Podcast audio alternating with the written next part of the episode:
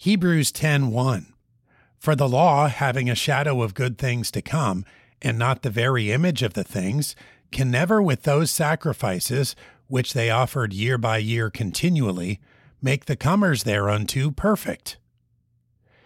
The Old Testament system was not just as good as this age of grace.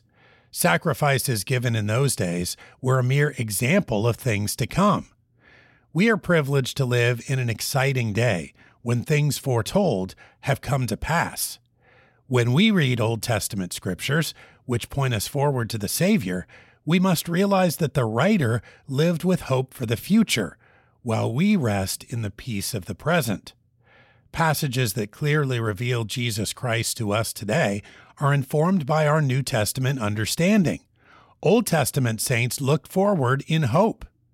We see a glimpse of their kind of hope when we think about heaven. Christ's return and our communion with Him forever are the most anticipated prophecies of our day. What a joy to understand the blessing of prophecy fulfilled and the longing for things to come.